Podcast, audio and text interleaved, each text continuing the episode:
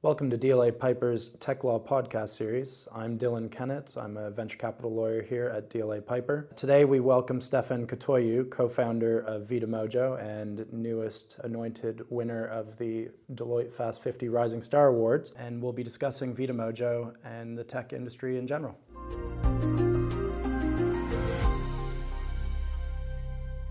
Welcome Stefan. Uh, thanks for joining us, co-founder of VitaMojo. I guess we can just dive right in. Uh, for our listeners who haven't come across VitaMojo before, can you give them an idea of what the business is? Uh, if they walk into one of your restaurants, what does it look like? What's the whole uh, end user feel for, for VitaMojo?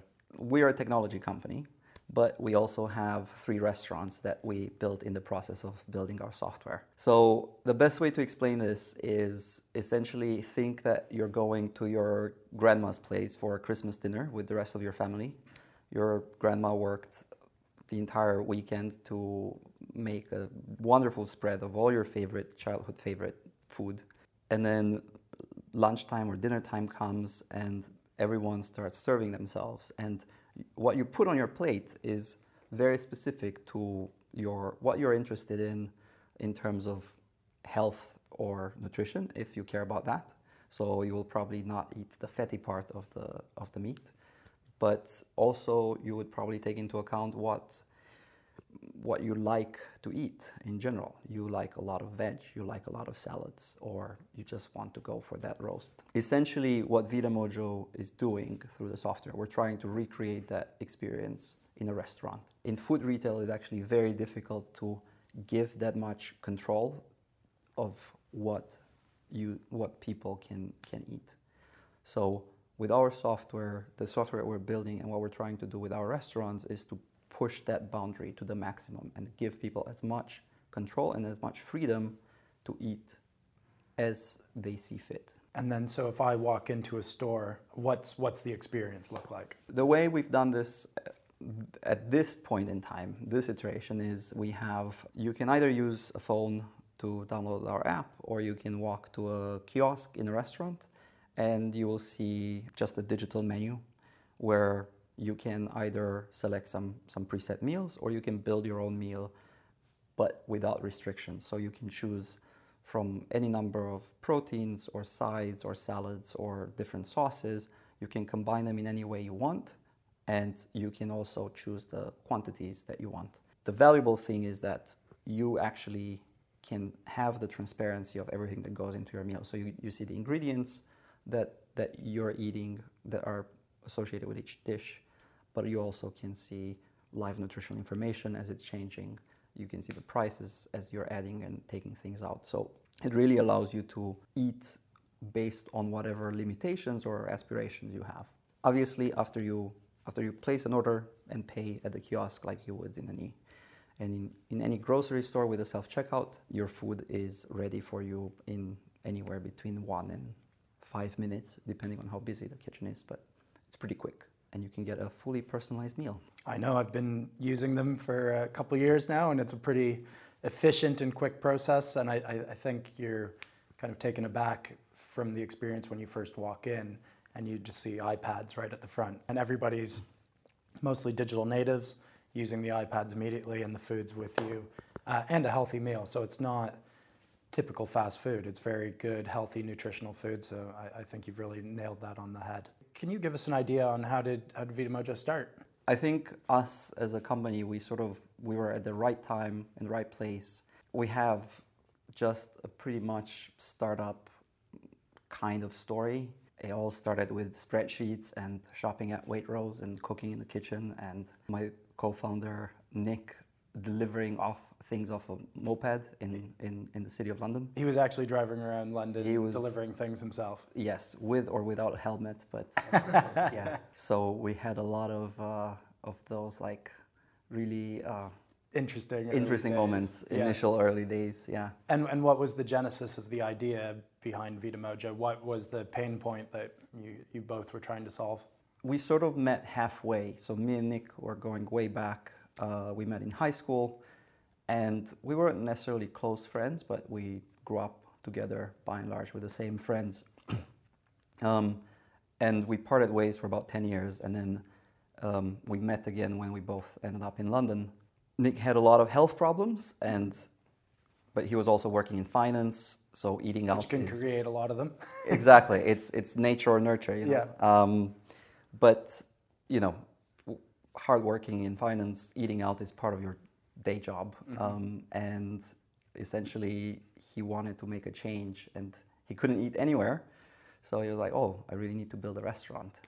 Me, on the other hand, I was coming from a different background slightly because I lived and worked in Romania for a while, and I just had a very different idea about what I want to do with my life. Opening a restaurant was not one of the things. um, I just wanted to, be, to build technology. Especially when you Um, see all the stats about how, how often restaurants fail and how difficult a business it is to, to operate, which I'm sure you guys have seen a lot of. Exactly. So restaurants seem like a terrible idea, especially Nick's, Nick's idea on, oh, we should make a gluten-free restaurant.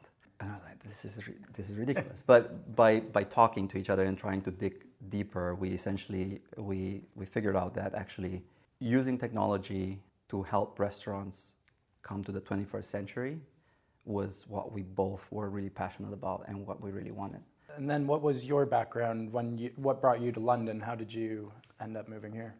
I've done a lot of entrepreneurship related work. It all started in college because it, it was a liberal arts college in the US where entrepreneurship was, was seen as not necessarily about making money, not necessarily about finance, but it was just innovation, about leadership, about um, community, and just in general about support.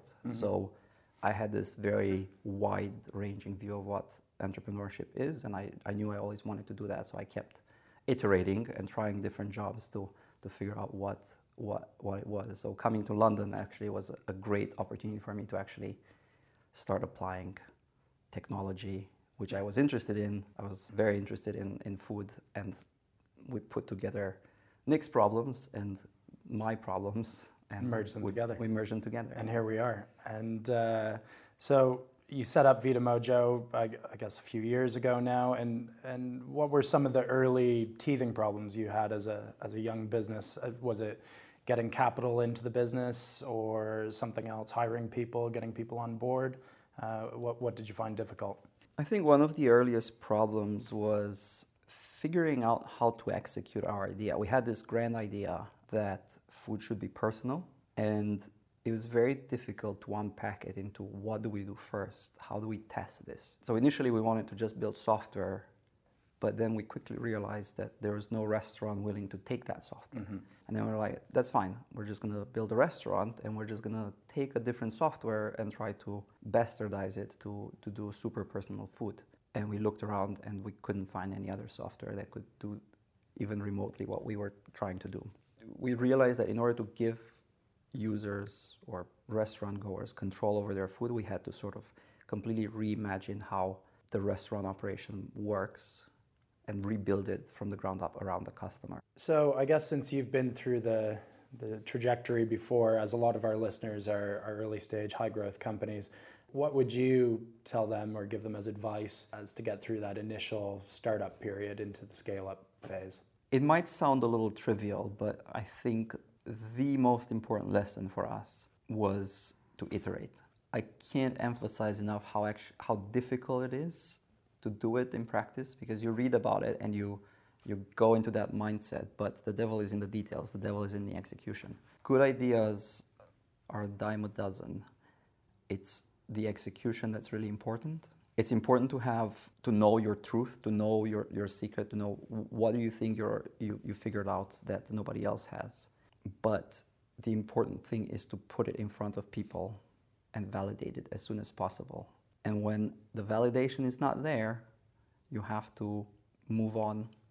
Don't get married to your idea and just keep trying until until you get to, to something that, that people are actually willing to pay money for.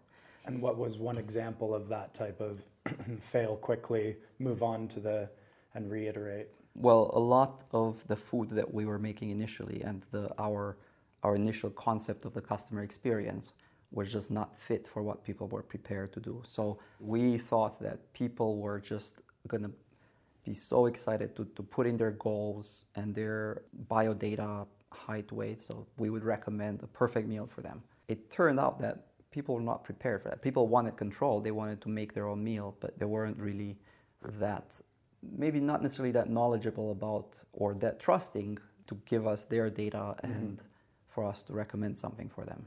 And then how quickly did it take you to take from, okay, this isn't working necessarily, and people aren't giving us this information to shift to here's what the people want? It, it took about a week for us to see that um, that was not working. We spent probably at least two or three months agonizing about how to make this perfect thing, um, how to suggest what are we suggesting, calculate nutrition, all that stuff, and we put it in front of people, and it was just like pulling teeth. It didn't work. So we took that bit out. We only allowed people to just make their own, build their own meals, and all of a sudden, it just it just worked. It clicked, and yeah, it worked for everyone. So I guess one of the, the biggest issues an early stage company faces is getting money in the door to actually do what you want to do. Were you necessarily given the time of day from your early investors, or did you have a great group of angels who are already on board? How, how did that journey work out? In a way, we were quite fortunate because we had quite supportive early investors. They're quite bullish about the idea, and they gave they also trusted us and gave us the space to experiment, even when their idea was not matching with what the our our customers were were enjoying. I think the most important thing about early investors is to look at them as partners. And while seed money is good and it's very tempting to take it when it's on the table, it's important to have a good working relationship and cult- cultivate that relationship because it's incredibly likely that you will need those early investors to bail you out at least once or twice by the time you can move on. We, we see that a lot on our side as well too. So that's not an uncommon story. So then moving on, you guys had one of the most successful crowd funds in UK history. Um, do you want to just give us a bit of background on that and what that experience was like? Yeah, I don't think we fully knew what we were getting ourselves into when we decided to crowdfund. We just went in hoping for the best. But what we realized very quickly is that it's an incredible amount of work. Uh, but if you put the work in, it pays off in the end. It's mostly the pre-work that you have to do that that's actually that's the most the most effort. Once you launch the campaign, it's it's just maintaining and you, just reap the benefits of all the hard work before. It was incredibly humbling to see how many people were actually interested. So just asking questions, just being quite excited about the idea and just wanting to find out more. We have over a thousand people that put in an amount between 10 pounds and several tens of thousands of pounds. So that was that was quite amazing. And I think the best outcome for us was that we ended up with a very large number of people that are actually interested to help us to weigh in, to help us with strategic decisions or to just Advocate um, the brand. advocate the brand, but also just just to weigh in and then drop us a line to, to tell us, oh, I just met this person. They are doing something that might be of interest to you guys. Why don't you try to meet them? It's just incredibly valuable to have that community of investors there. Yeah, we, we really champion crowdfunding because not only is a good way to raise capital at the early stage, but you do have valued customers and people who are championing your brand in the street because they do feel they do have a true vested interest in the company, which they do. Um, so it's it's a fantastic way to raise raise capital for sure.